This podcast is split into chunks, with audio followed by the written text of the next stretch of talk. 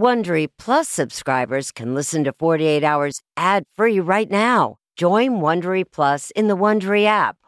Need more true crime in your life? An Audible membership can solve that. Audible is the ultimate destination for thrilling audio entertainment.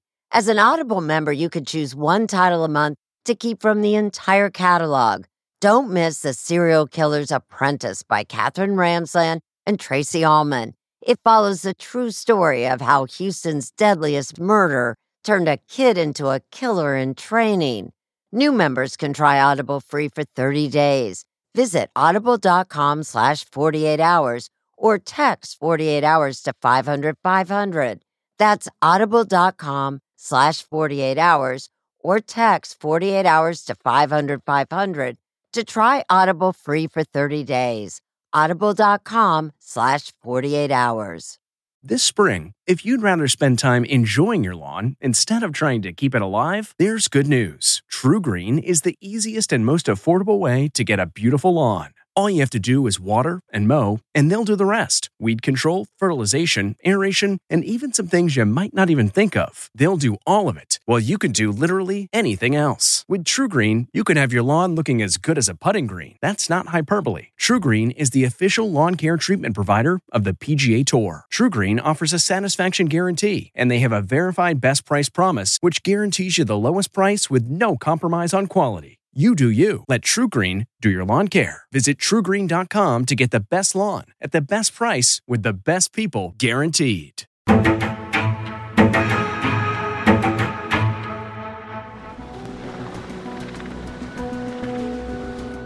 I think Forrest wanted to become a legend, and I actually think he succeeded.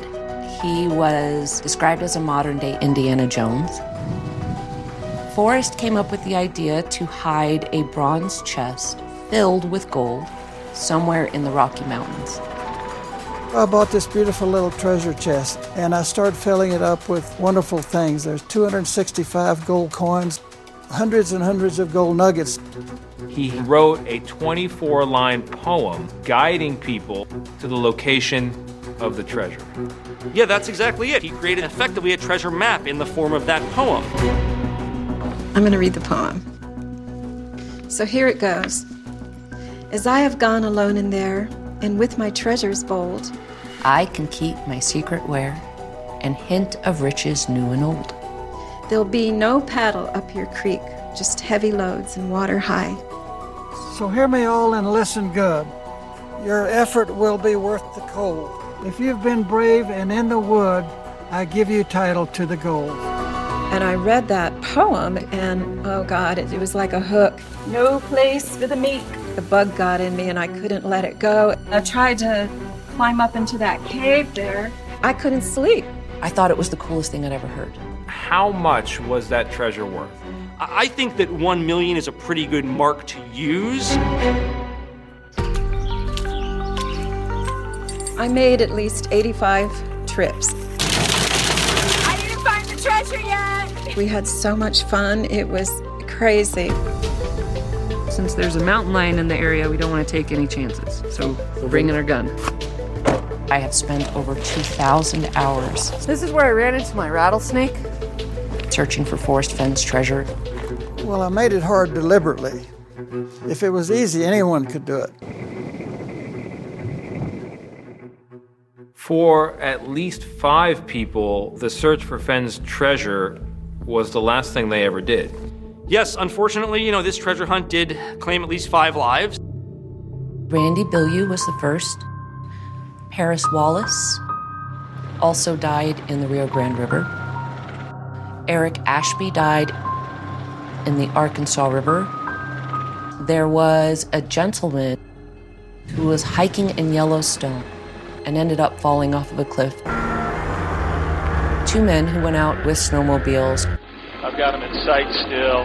One of them froze to death, and the other one was hospitalized. Forrest Fenn was a bad person. He could have stopped this madness before it became what it became. It wasn't worth it. How does Forrest Fenn respond to that? By to some degree digging in his heels. He didn't like the idea that anyone would tell him to bring his hunt to an end because of a few deaths. And he said that if somebody was murdered because of the hunt, that would probably be too much.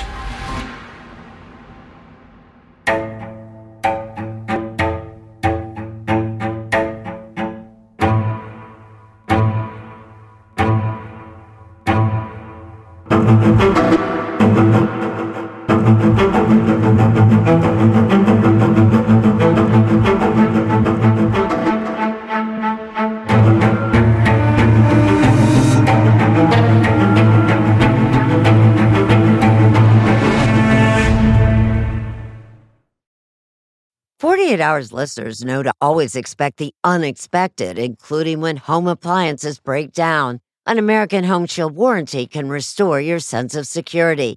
It's simple. When a covered item in your home breaks, contact American Home Shield and their trusted and qualified pros will fix or replace it. Right now, you could take 20% off.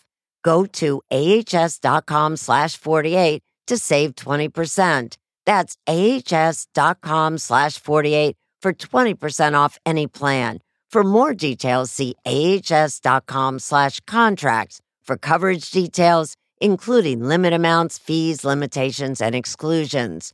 New Jersey residents, the product being offered is a service contract and is separate and distinct from any product or service warranty which may be provided by the home builder or manufacturer. American Home Shield, don't worry, be warranty. A sense of safety is important to everyone, and that's why I want to talk to you about SimpliSafe. It's an advanced security system that protects your entire home so you can rest easy. SimpliSafe is completely customizable with advanced sensors to detect break ins, fires, floods, and more. You can have 24 7 professional home monitoring for less than $1 a day. So try SimpliSafe for 60 days risk free. If you don't love it, you can return your system for a full refund. Plus, we're offering listeners 20% off any new SimpliSafe system when you sign up for Fast Protect monitoring. Don't wait. Visit simplisafe.com slash 48 hours. That's simplisafe.com slash 48 hours. There's no safe like SimpliSafe.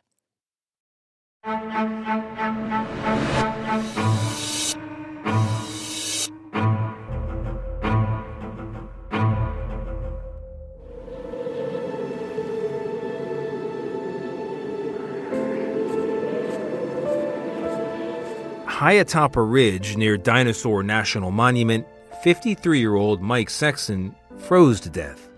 This is the last known photo of him, taken in March 2020 as he hiked in that remote area.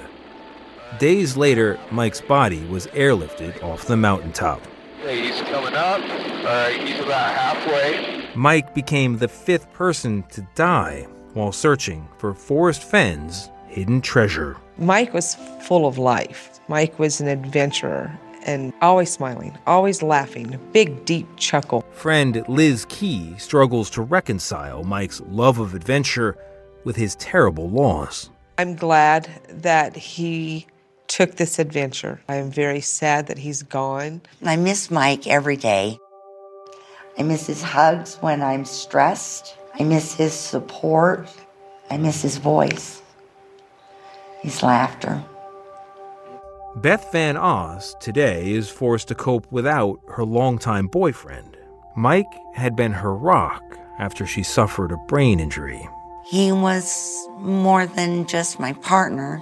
He was, in some ways, my caretaker. After Mike's death, Liz felt compelled to send Forrest Fenn an anguished email. How many people have to die before your game is done? I'd receive an email back, and, and he just gave his condolences to Beth. Forrest Fenn was a very complicated person. Dan Barbarisi explores Fenn's complexities in his new book, Chasing the Thrill Obsession, Death, and Glory in America's Most Extraordinary Treasure Hunt. He believed in stories that were bigger than just your run of the mill standard tale, and he dreamed big. He believed in big things. And Fenn had lived a big life beginning with his days in the Air Force when he was shot down twice in Vietnam, and later as the owner of a well known southwestern art gallery. How did a retired fighter pilot reinvent himself in Santa Fe, New Mexico, with not just an art gallery, but one of the most famous art galleries in America? I think he would tell you it's about the show you can put on. And there's no question that Fenn put on a good show. His gallery attracted celebrities like Jacqueline Kennedy Onassis, Steve Martin, and Ralph Lauren. But there were recurring whispers that Fenn may have built his impressive collection by plundering ancient Native American pueblos. There were certainly some questions about how he came in possession of some of those artifacts over time. In 2009, long after Fenn had sold his gallery, his home was raided by federal agents from the Bureau of Land Management. And it ultimately turned out that Fenn was not charged with anything in that case. The next year, Fenn self published his memoir, The Thrill of the Chase. To get families into the great outdoors, Fenn put a little incentive inside his memoir that distinctive 24 line poem. He claimed it contained clues that would lead one clever person to the 10 by 10 inch chest of gold he'd hidden somewhere in the Rocky Mountains. If you can follow the clues in the poem to the treasure chest, you're going to be amazed at what you find. Fenn launched a modern day treasure hunt, but it was slow going at first. It felt like a small little treasure hunt for a few people who knew about it.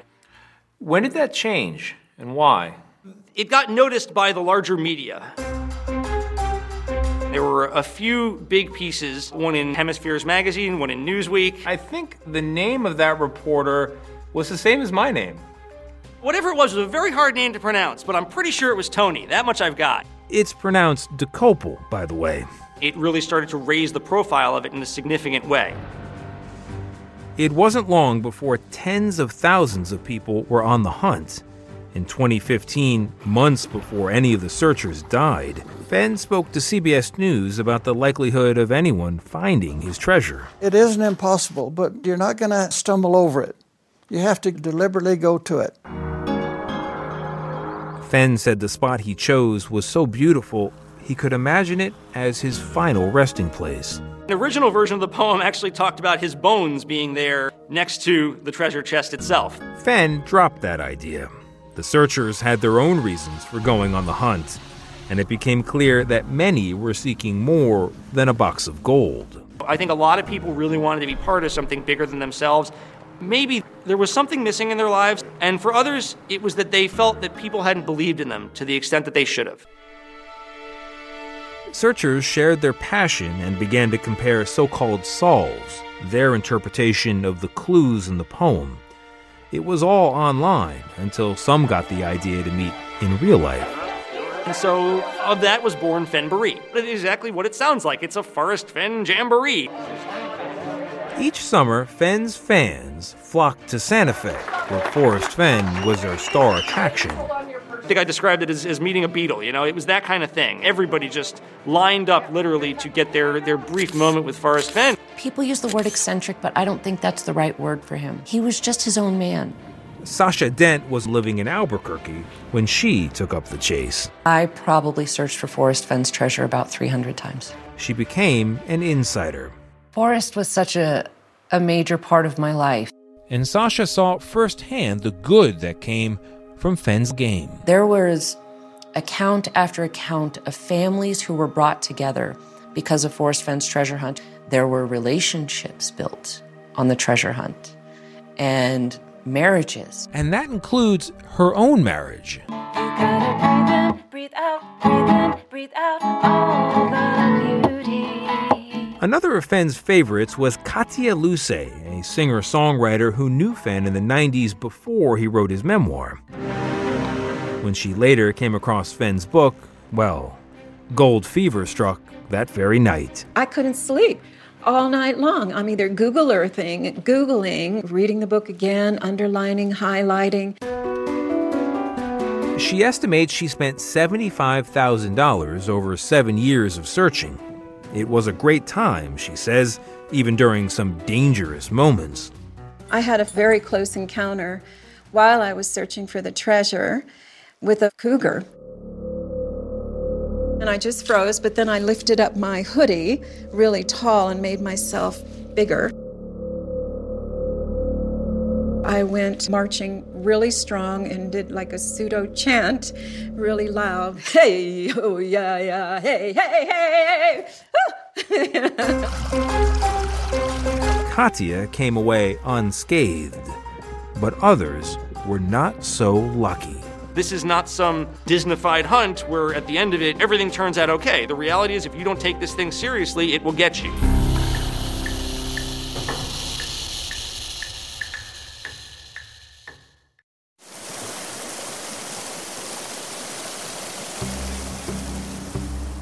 Look just to the right of that tree off in the distance. I see it. You see Yeah, it? I That's see it where right we're going. For five years, no one could find the location of Fenn's treasure, but the searchers had become a tight community. If it's snow covered, it's pointless, I think.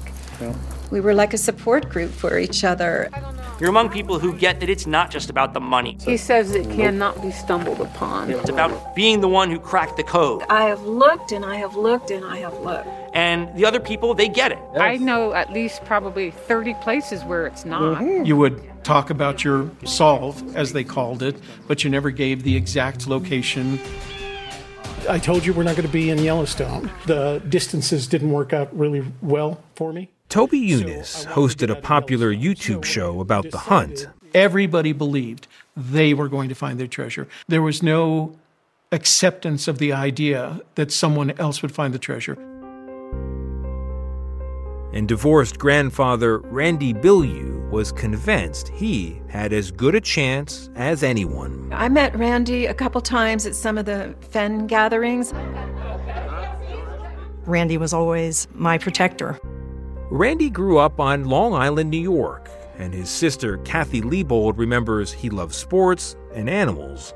Randy learned of Fenn's treasure in 2013 and started searching the next year. I think he was excited about the adventure of the hunt, and um, he thought if he found the treasure, that he would use the money to help his family. And if you knew Randy, you knew Leo, his long haired Jack Russell. Leo was his best buddy, and he took him everywhere. Randy and Leo moved to Colorado to be closer to the search area. And at the beginning, Kathy says, he was good about letting his family know when he was going out on the trail. But later, that changed. I think he thought he was getting really, really close to it, and um, he just wanted to, you know, excite us all with the news that he had found it. On January 5th, 2016, Randy and Leo headed out to the Rio Grande, northwest of Santa Fe, with a small raft. Temperatures hovered around freezing.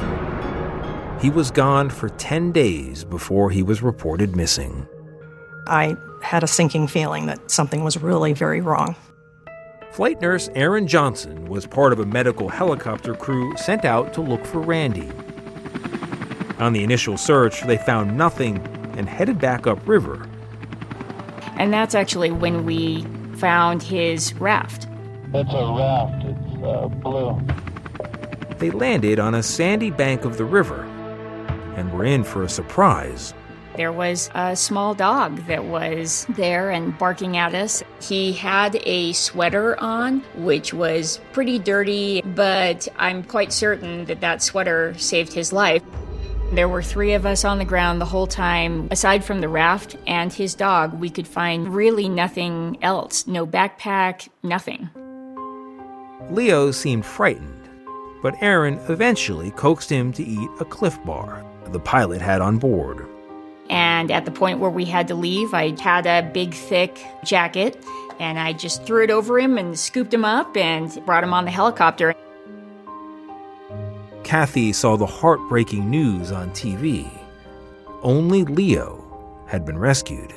It was uh, probably one of the worst days of my life. The treasure hunting community got word of this, and many of these people wanted to help. Determined to find Randy's body, drone pilots shot hours of footage that was posted online so the treasure hunt community could go through it frame by frame, looking for signs of Randy. other searchers put boots on the ground. It was rugged. I mean, it was harder than any treasure searching any of us had done. It was rough. We searched very, very hard every day for over a month. Forrest Fenn rode in a helicopter to look for Randy. Fenn also met with Kathy when she came to Santa Fe. Fenn was sympathetic, but told her he wasn't willing to call off the treasure hunt. I think a lot of people could argue that his priorities are perhaps not what they should be. That instead of the people or the human cost, he cared a lot more potentially about his treasure hunt. And the treasure hunt was everything to Fenn, even though it put his family at risk. Forrest was harassed over the years. His family was harassed. There's a man who's done prison for stalking Forrest's granddaughter. Get on your knees. Get on your knees. And this man, Robert Miller, was arrested for burglary in 2018 at Fenn's Santa Fe home. So what the hell is going on? I thought the poem directed me into here. I thought it said poem. Yeah, the, the treasure map, the treasure hunt, you know. So you, you came on the property because of a poem? Are you serious? Yeah. What did his family think about all this? Uh, I think his family had a hard time with it, honestly. Isn't there a treasure? I'm sorry? Isn't there a treasure? At the same time, this is what Forrest Fenn did, and they were kind of along for the ride there. Did you break the lock? No, the glass. The whole No, I broke no, the No. door. Even with all of that, Forrest saw how much good his treasure hunt did for how many people. And he knew that the good far outweighed the bad. The search for the treasure continued, as did the search for Randy. Six months after he went missing, his body was found on the riverbank. Obviously, we were devastated that he wasn't alive. He was a great father, grandfather, and uncle to my son. With Randy gone, Leo was adopted by none other than Erin Johnson, Leo! The nurse who rescued him. Good boy. In the five years with his new family, the ultimate rescue dog has even learned some new tricks. Okay, turn around. Kathy is happy he's found a new home, Good boy. but she thinks about her brother every day. I wished he'd been more careful. I wished he hadn't gone out that day. But, you know, he was enjoying what he was doing. Randy was not the last to die searching for Fenn's gold. The next year, the hunt claimed three more lives. He had become obsessed by Fenn's treasure, and that was the only thing that mattered to him.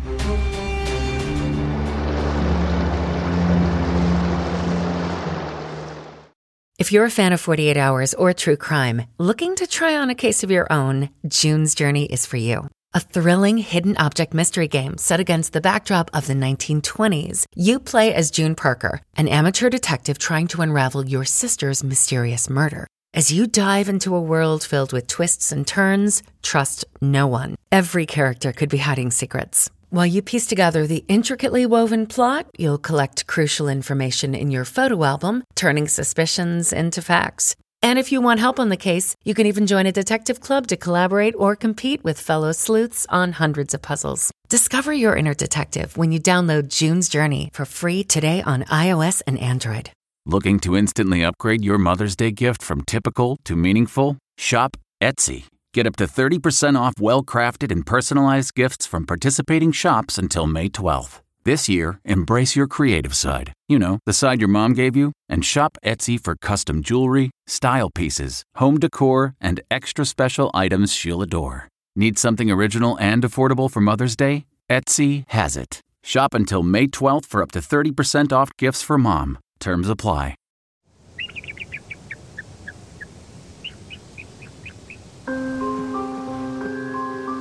In June 2017, a year and a half after Randy Bilyeu died, three more men lost their lives in a matter of weeks. Jeff Murphy was searching in Yellowstone National Park. Very tragically, just misstepped and ended up falling off of a cliff and passing away. Around the same time, writer Dan Barbarisi went on his first search with his treasure hunting partner, Jay Rayner. What was it like going from four months of research on a computer to being out there in the wilderness? The first thing that stood out to me, how much bigger a point on a map is in real life. You know, you look on a map, oh, this isn't that big. I can cross this area with just my finger alone. Once you're actually out in the wild, you see how big those distances are and how much land there actually is out there pretty quickly. It really hits you in the face pretty fast. Reality wasn't the only thing hitting Dan and Jay in the face. We're out there thinking that we're, you know, adventurers, explorers, and all of a sudden it starts hailing, and we very quickly realized that we had absolutely no idea what we were doing. Days later, in that same exact area, a Colorado pastor named Paris Wallace set off to search the Rio Grande near the Taos Junction Bridge. As you move through life, there are those points where you have to seek God to find out what He wants you to do. And he crossed the river by himself, and it was high waters then. Paris's body was recovered four days later, a few miles downriver. His death spurred the New Mexico State Police Chief to ask Fenn to call off the hunt. Fenn refused. There was a huge amount of anger at Fenn over this. And I mean, you can understand why. I mean, this is a treasure hunt, it doesn't need to exist, and yet he wouldn't stop it even after multiple people had died. That's a pretty hard stance to take. Fenn justified continuing the hunt by pointing out that any outdoor activity came with risks. In the summertime, we jump in a swimming pool. But if somebody drowns in the swimming pool, should, should we drain the pool or should we teach people to swim? That's the way I feel about it. And the treasure community rallied around Fenn in support of the hunt. Here I go. 99.9% of people who go out looking for his treasure make it home safely with tons of memories and new experiences to treasure. And Fenn did keep warning searchers to be safe. Be more careful, be more mindful. He constantly reminded everyone to not go anywhere a 79 or 80 year old man couldn't go. Many searchers, Dan says, set off on the treasure trail with great excitement, but sometimes were unprepared for how wild the wilderness can be. It can get you in multiple ways. It can get you emotionally, it can get you physically and you know mortally. I think that is actually part of what drew so many people in is the reality that this thing was real. This treasure chest was real. The fortune was real. It was there to be had, but the danger was real too. This was a true adventure. Searchers like Eric Ashby understood the risks and were willing to take them. Fear was not part of his game. He didn't know how to be afraid. Paul Ashby raised his son Eric as a single father in the mountains of Tennessee. Eric grew up playing sports, riding motorcycles, and was taken by the quest at the center of the Lord of the Rings trilogy. Eric was a great kid. Everybody who knew him loved him. In 2016, Eric moved to Colorado. He told his dad he was headed west to take part in his own quest Fenn's Thrill of the Chase. He became obsessed. Dad, I can do this. Was he motivated by the money the treasure represented or by the recognition solving it? Oh, sincerely, the recognition. The money to him was totally irrelevant. Eric told his father he was going out to search the Arkansas River outside Cañon City, Colorado. More than a week later, Paul got a phone call from a woman who said her name was Becca. She told me on the phone, Mr. Ashby, your son is drowned. And she says, I'm sorry, Mr. Ashby, your son is dead. And she hung up. Becca turned out to be Rebecca Nyes, who had worked with Eric. She and three men were with Eric at the river, and they had drawn up this contract outlining exactly how they'd split the treasure. She later told police what happened that day. He said he had swum the river and we were about to cross 10 times before. And so, you know, we, we figured though we should be fine. Becca said they'd bought a two person raft, but Eric got in alone and had no life preserver. So he just um, jumped out. It looked like he had made it to the rock, but then we didn't see him anymore. And that was right where the rapids, you know, would have taken him. Becca told police two of the men went downriver to look for Eric. where they saw a photographer who told them he'd called 911. The photographer also captured this photo of Eric's empty raft. Hearing someone had called police, Becca and the others went back to their car and went home, a decision Becca tried to explain. I want to know why why no one stayed there to tell us this information because uh, again now I'm back in. in It's easy in hindsight to see what we should have done, but in the moment we had never been involved with anything like that. Eric stepped in a situation that was impossible. Nobody could have done it.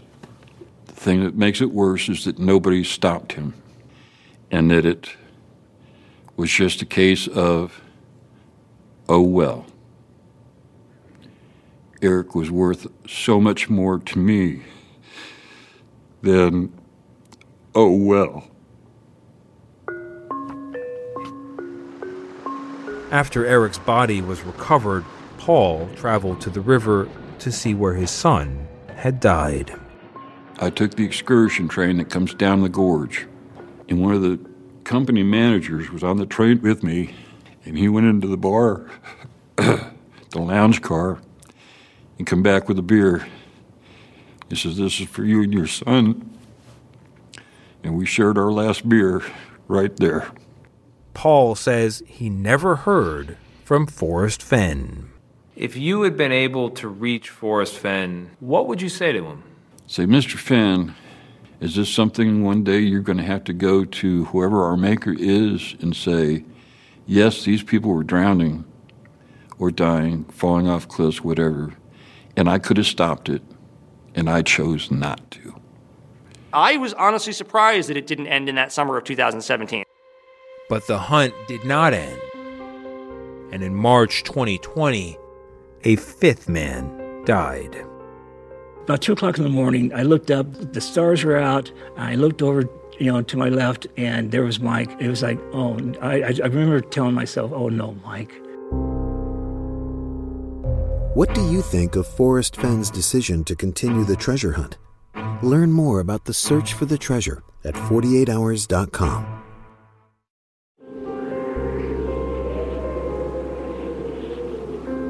Mike was the kind of guy that walked into a room smiling and made everybody feel better just by coming around. Beth Van Oss says her longtime boyfriend, Mike Sexton, knew about Randy, Jeff, Paris, and Eric, the others who died while searching for Fenn's treasure. I think Mike knew of the danger. He just maybe ignored a little bit of it or thought he could get around it.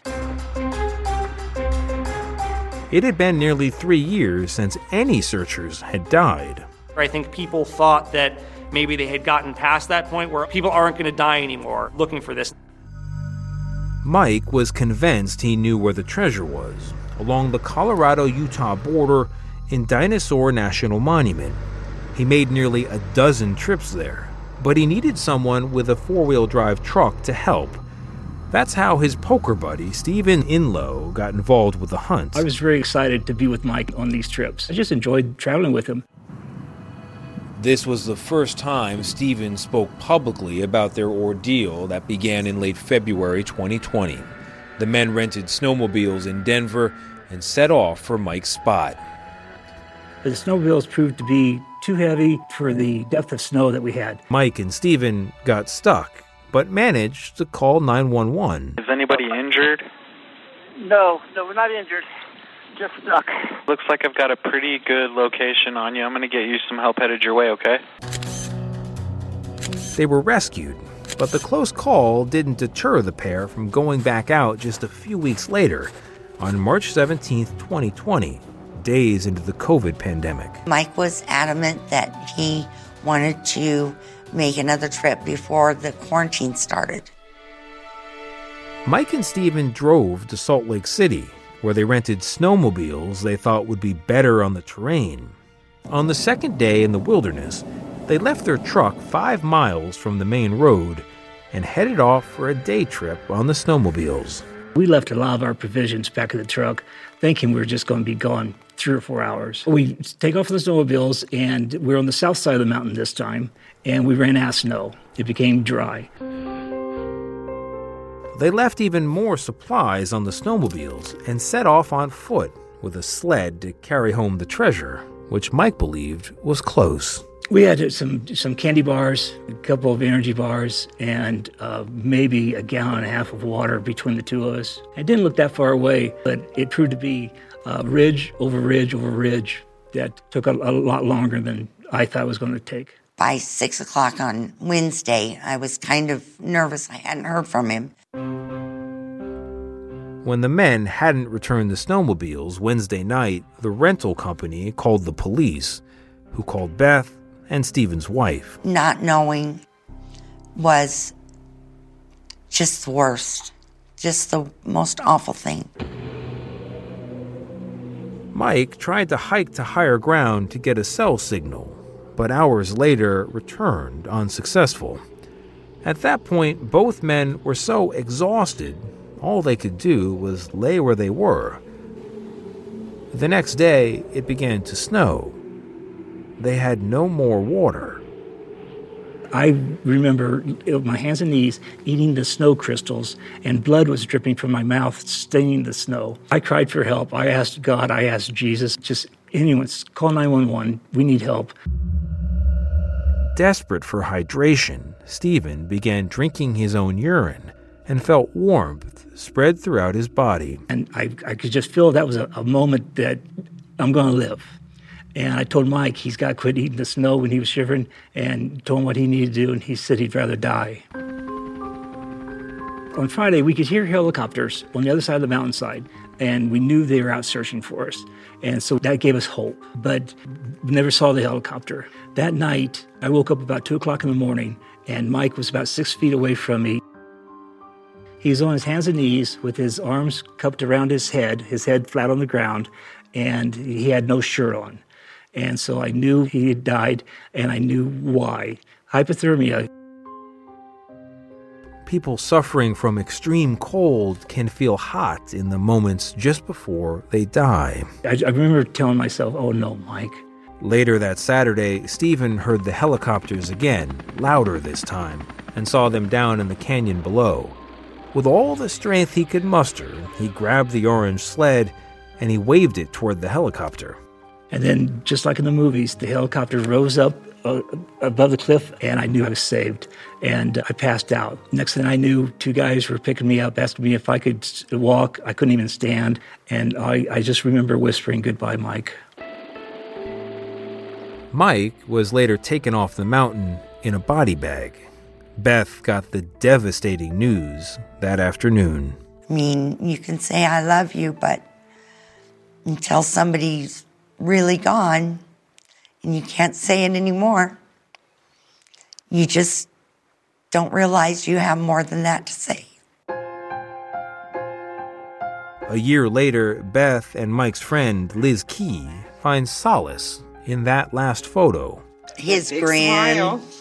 The look in his eye of yes, this is where I want to be. I am very sad that he's gone, but I'm glad that he he did what he loved to do.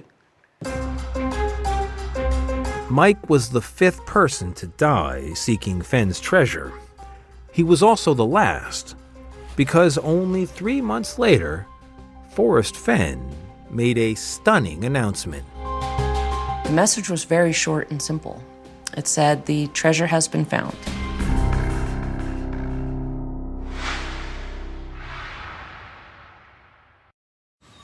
Man, that sunset is gorgeous. Grill, patio, sunset. Hard to get better than that. Unless you're browsing Carvana's inventory while you soak it all in. Oh, burger time.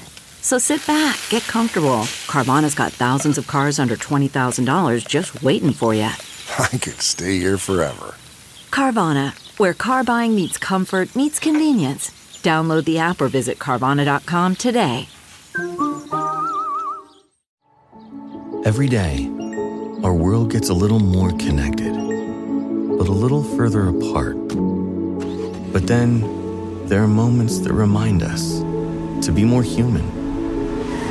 Thank you for calling Amica Insurance. Hey, uh, I was just in an accident. Don't worry, we'll get you taken care of. At Amica, we understand that looking out for each other isn't new or groundbreaking. it's human. Amica, empathy is our best policy. In the summer of 2020, just as thousands of treasure hunters were about to begin looking yet again for Forrest Fenn's chest of gold, they got a piece of news that left them reeling. My heart stopped, honestly. I was like, oh my God, uh, I cannot believe this has actually happened. Did somebody really find it? Or, you know, and if so, who? The news broke on June 6, 2020, when Fenn made the stunning announcement in a brief post he sent to a blog used by the searcher community. Fenn wrote, The treasure has been found and had not moved from the spot where I hid it more than 10 years ago. I do not know the person who found it, but the poem in my book led him to the precise spot. Overnight, the gold rush that had sustained the searchers was over. And many were left feeling a bit cheated. We didn't have a name. We didn't have where it had been found. We didn't have any other any other information other than it had been found where he had left it. And is it really, really, really true that they found it? I want to see, you know. So the guy did send pictures. For the first time, searchers could see Forrest poring over the contents of his famous treasure chest. Did it looked pretty authentic to me, you know, very authentic. But like everyone else, Katya yearned to know the finder's solve. How had he deciphered those clues in the poem? The finder wouldn't say, but a month later, Fenn revealed the treasure had been found in Wyoming. Then, two months later, on September 7th, 2020, Forrest Fenn died at his home, where he had just turned 90 years old. I find myself thinking of Forrest often, and um, I miss our conversations very much. The finder may have remained anonymous forever, except for a lawsuit that required the Fenn family to reveal his name. The finder knew it was only a matter of time, so he came out to Dan Barbarisi, who wrote an article for Outside Magazine. Who did find the treasure? A man named Jack Stuef found the treasure. And he was, uh, you know, a medical student who had gotten obsessed with this chase uh, around 2018. He, you know, was very, very committed to his solve. Hey guys, this is Jack. In this online message to other searchers, Our challenge is to try not to make guesses.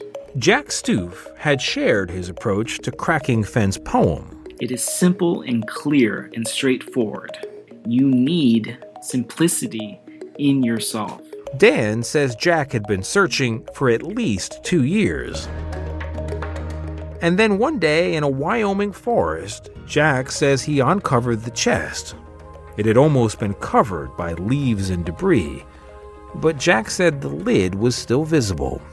He became very paranoid that somebody was going to stumble upon him in that moment. Jack says he hightailed it to Santa Fe, where these photos were taken. They seem to back up Jack's story, but fan watcher Toby Younis was skeptical. Here is my theory the hunt was moving forward, Forrest was aging. The family, Forrest's family, was frustrated with the state of the search. Their houses had been broken into. Their children had been threatened with kidnapping. They were never lovers of the Forrest Fenn treasure hunt. Toby has no evidence but believes that Fenn, knowing he had only months to live, looked around for someone who was close to finding the treasure. Toby believes Fenn reached out to Jack. But I imagine this is how it went. I want you to know that I'm dying. I want you to know that I don't want to leave this treasure hunt to my family, and I'm going to ask you for a favor. Forrest had a, a saying that he used often There's an old saying two people can keep a secret if one of them is dead. Jack refused our request for an interview, but denied he had any help from Fenn. As he wrote online, I am not and was never employed by Forrest, nor did he pick me in any way to retrieve the treasure. I was a stranger to him, and found the treasure as he designed it to be found. I do not believe it is part of a conspiracy engineered by Fenn to give Jack the treasure or anything else of that sort. Dan is in a unique position because he's the only journalist who has interviewed Jack. Jack even allowed Dan to examine the treasure. These photos have rarely been seen. You were able to actually hold the treasure, to touch it, to see it in person. Yes, you know, I have seen and touched and felt and gone through the chest. It was kind of an incredible moment, honestly. Jack told Dan he will not reveal the exact spot where he found the chest because he fears it would become a tourist attraction that would ruin the area's serenity and natural beauty. I think we will never find out truly where it was found. And there could be another reason Fenn's original intent to lay down and die at the very spot where he hid his treasure. I don't want to be buried.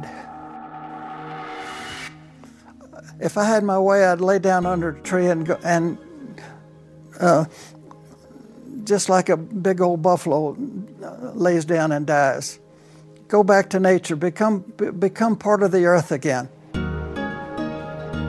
Jack says he offered to put Fenn's ashes in that special spot, but will not say if the family accepted his offer. Dan says he doesn't know what Jack intends to do with the treasure, whether he will sell it piecemeal or as one, or perhaps lease it for display. What is, in the end, the legacy of Forrest Fenn? I think the legacy of Forrest Fenn is extremely complicated. I think that there were a lot of good things that happened because of it. There were also some really bad things that happened because of it. But if you're Paul Ashby, who lost his only son Eric to the hunt, one of the five men to die chasing the thrill, Fenn's legacy is not complicated at all. He was reckless. He was willing to ignore the fact that people were dying because all these other people worshiped him. A lot of people still do look up to Forrest Fenn, and maybe that's not so surprising. When you feel a dream, you know, live your dream out, follow your heart. And okay, so I didn't find the treasure, but I found many treasures. This in itself is the biggest treasure of all that I've found. So many magical, wonderful things I could never replace um, without that treasure hunt. I'm so grateful for Forrest. Thank you, thank you, Forrest.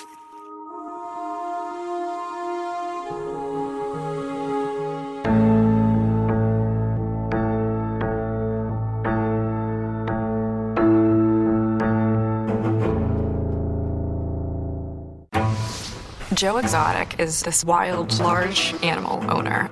His sworn enemy. It's Carol, Big Cat Rescue. Carol's second husband, Don Lewis, disappeared and he just vanished. A new witness. He said, I will put you in the grinder like I did Don. In a meat grinder? Yeah. 48 hours, Saturday on CBS. Hey, Prime members, you can listen to the 48 Hours podcast ad free on Amazon Music. Download the Amazon Music app today. Or you can listen ad-free with Wondery Plus in Apple Podcasts. Before you go, tell us about yourself by completing a short survey at wondery.com/survey. Audible is the destination for thrilling audio entertainment. Allow your imagination to be piqued by stories that are brought to life through captivating sound design, eerie soundscapes, and dynamic performances. As an Audible member, you'll be able to keep your heart rate up month after month because you can choose one title a month to keep from the entire catalog, including the latest bestsellers and new releases. If you're in the mood for a shocking psychological thriller, check out None of This Is True by Lisa Jewell. Embrace brand new exclusive thrillers from best-selling authors who are guaranteed to keep you gripped. New members can try Audible free for 30 days. Visit audible.com slash thrill or text thrill to 500 500. That's audible.com slash thrill or text thrill to 500 500. Are you ready for an all new season of Survivor? You better be because Survivor 46 is here and it's 90 minutes of twists and turns you don't want to miss. Better yet, after each episode, there's a brand new episode of On Fire, the only official Survivor podcast Each week, we go behind the scenes of the episode's biggest moments, taking you into the how and the why things happened. And this season, we're very lucky to be joined by an expert, the winner of Survivor 45, Dee Valladares. What is up? I'm thrilled to be joining this team and to be giving you my take on how and the why players made the moves they did, what it takes to outwit, outplay, and outlast, and to ask Jeff some questions because even after 26 days out there, there is still a lot for me to uncover. Bring it, Dee. Listen to On Fire, the official Survivor podcast, wherever you get your podcast.